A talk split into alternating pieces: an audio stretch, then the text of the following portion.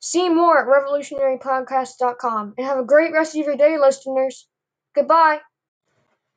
We have discussed with General George Washington and Officer Frederick von Steuben about how they faced the problems in the camp and got through the winter, and how the army emerged stronger and more fit for battle than before. Of course, it was a pleasure to have you. It sounds like you have achieved the impossible by whipping the army back into shape. It has been an honor to interview you on this podcast, and we really wanted to thank you for your time. What was your role in the positions Washington assigned you? Wow, that must have been a horrific sight. What was your account on General Washington? That must have not been a pretty sight. Anyways, when you arrived at Valley Forge, what did you think of the condition of the camp and soldiers? I was quite astonished. I had never seen an army in any worse condition than at Valley Forge. Soldiers lacked clothing and uniforms. There was little to no food at the camp. The soldiers had rusted weapons and no bayonets, and there was little order.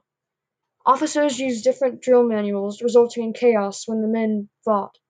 I told General Washington that this army was in no condition to fight at a moment's notice. Ha ha, yes, that they were.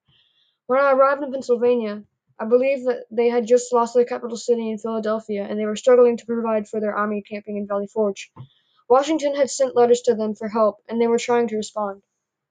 I became interested in a military job after I had been discharged as a captain from the Prussian army for speculative reasons, and I had gotten another job as a court chamberlain for eleven years. When the American Revolution broke out, my boss, the Hagen Prince, went bankrupt and my salary plummeted. I decided to look for a new job with my salary slashed. I started searching for foreign armies to work for when I was endorsed for service by the French Minister of War Count de Saint Germain. He realized my potential with my Prussian military experience. Thank you. It is an honor to be here tonight.